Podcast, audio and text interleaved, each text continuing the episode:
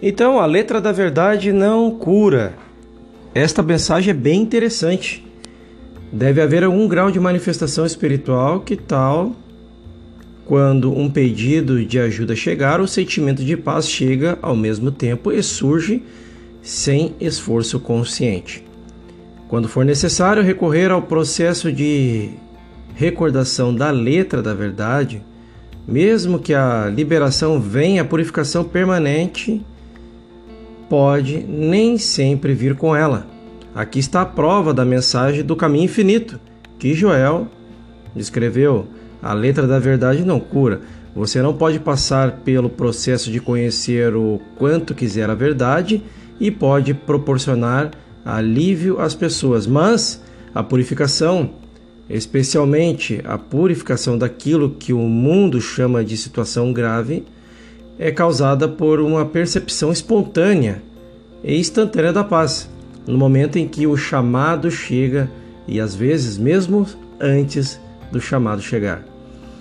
Isso levanta uma questão e um questionamento: como nós atingimos esse estado de paz quando um chamado chega até nós? Isso significa viver, mover-se e ter nosso ser realmente nessa consciência que é um estado de paz.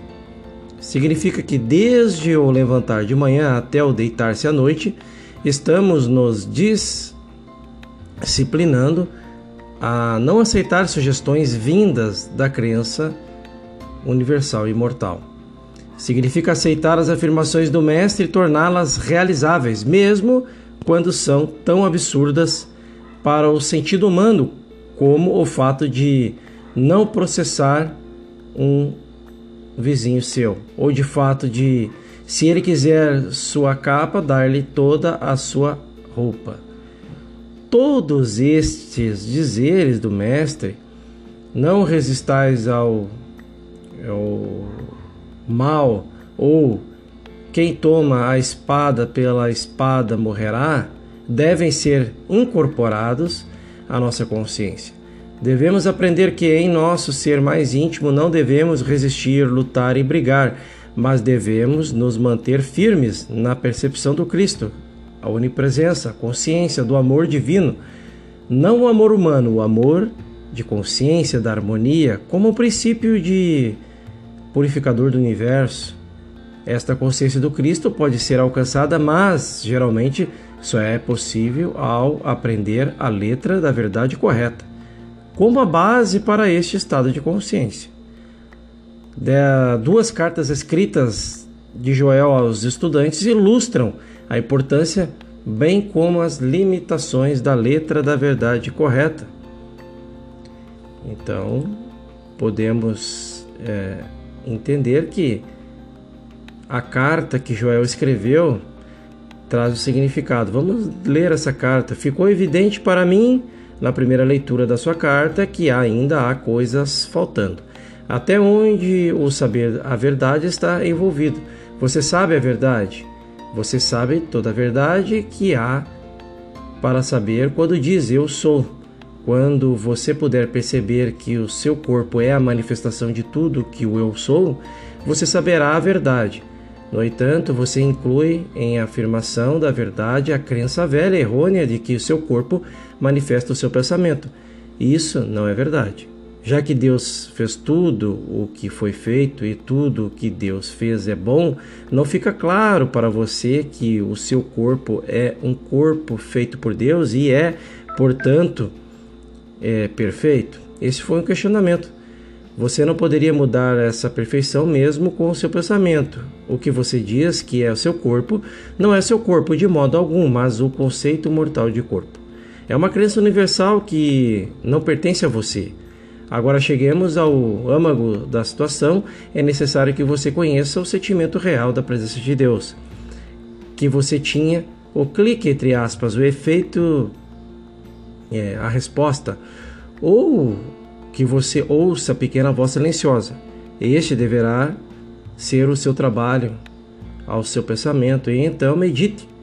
Fique tranquilo, pratique isso só durante períodos curtos 5, 6, 7 minutos mas volte-se a ele várias vezes durante o dia. Volte para dentro do Pai e peça para que resolva, se você resolver, para se resolver a você e diga ao grande interior: Fale, Pai, que o seu servo ouve. Essa foi a carta. A segunda parte da carta é destinada a um praticante que encontrou em seu próprio ser interior uma resposta para o caminho infinito e outros escritos do Joel Goldsmith, mas ela foi tão treinada em processos mentais de saber a verdade e as repetir afirmações não é difícil para ela fazer a transição para aquele lugar onde o estudante não tem pensamentos.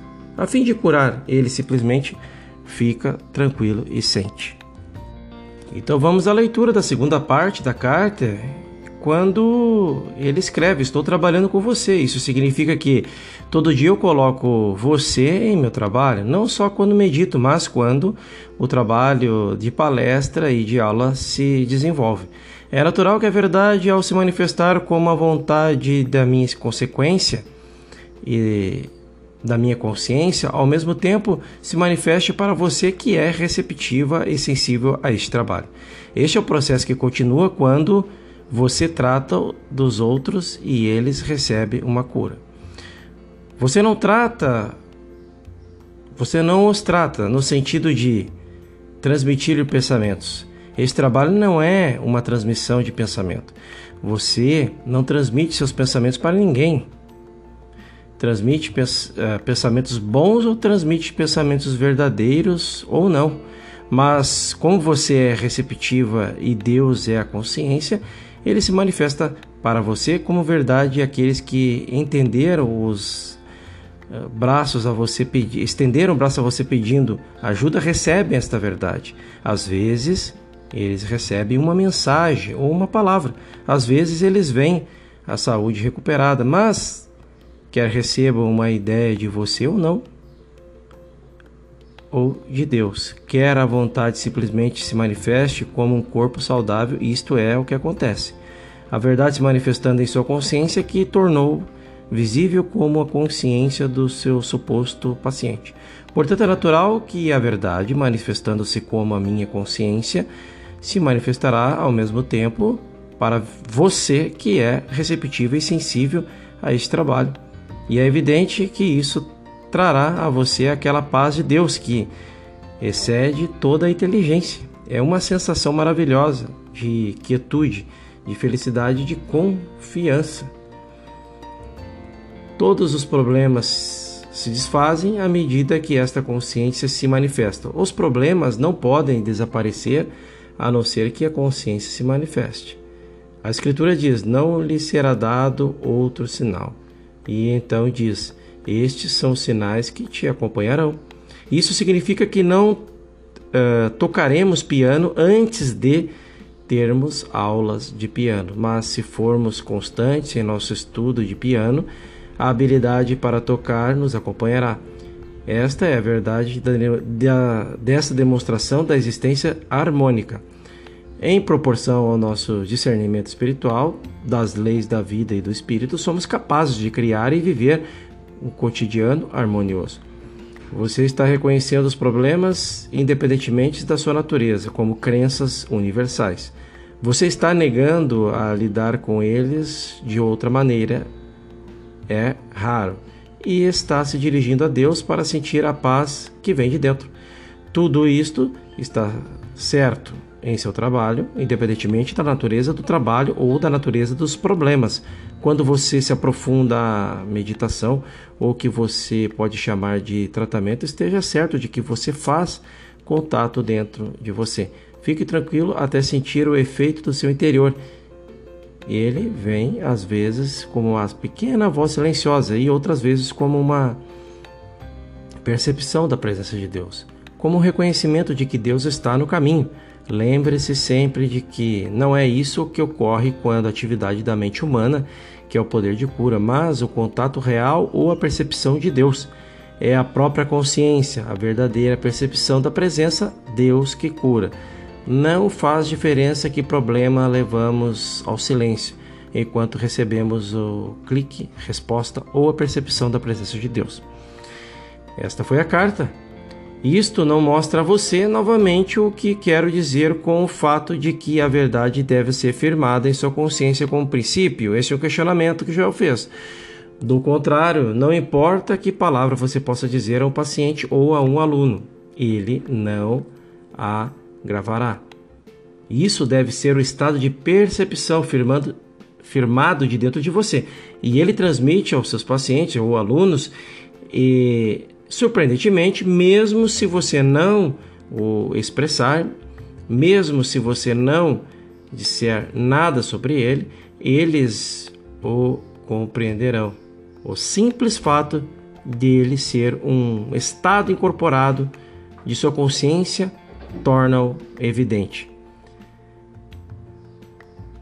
De fato, Joel traz aqui um, uma tremenda reflexão baseado na consciência individual que cada um possui e que vem na busca nas pequenas meditações para que é, levemos a, em meditação a essa consciência os nossos problemas para que as respostas venham é, diante de essa pequena voz silenciosa para que reconheçamos dentro de nós mesmos as soluções, não como pensamento mágico, mas de fato para que possamos colocar em prática, em ação, em movimento, já que nós somos a imagem e semelhança do próprio Criador. Esta é a, é a mensagem de hoje e no próximo episódio vamos falar sobre a transmissão de pensamento na cura espiritual. Aliás, não há essa transmissão de pensamento na cura espiritual. E aí nós vamos ver o que é este trabalho de não é transmissão de pensamento. Espero lá.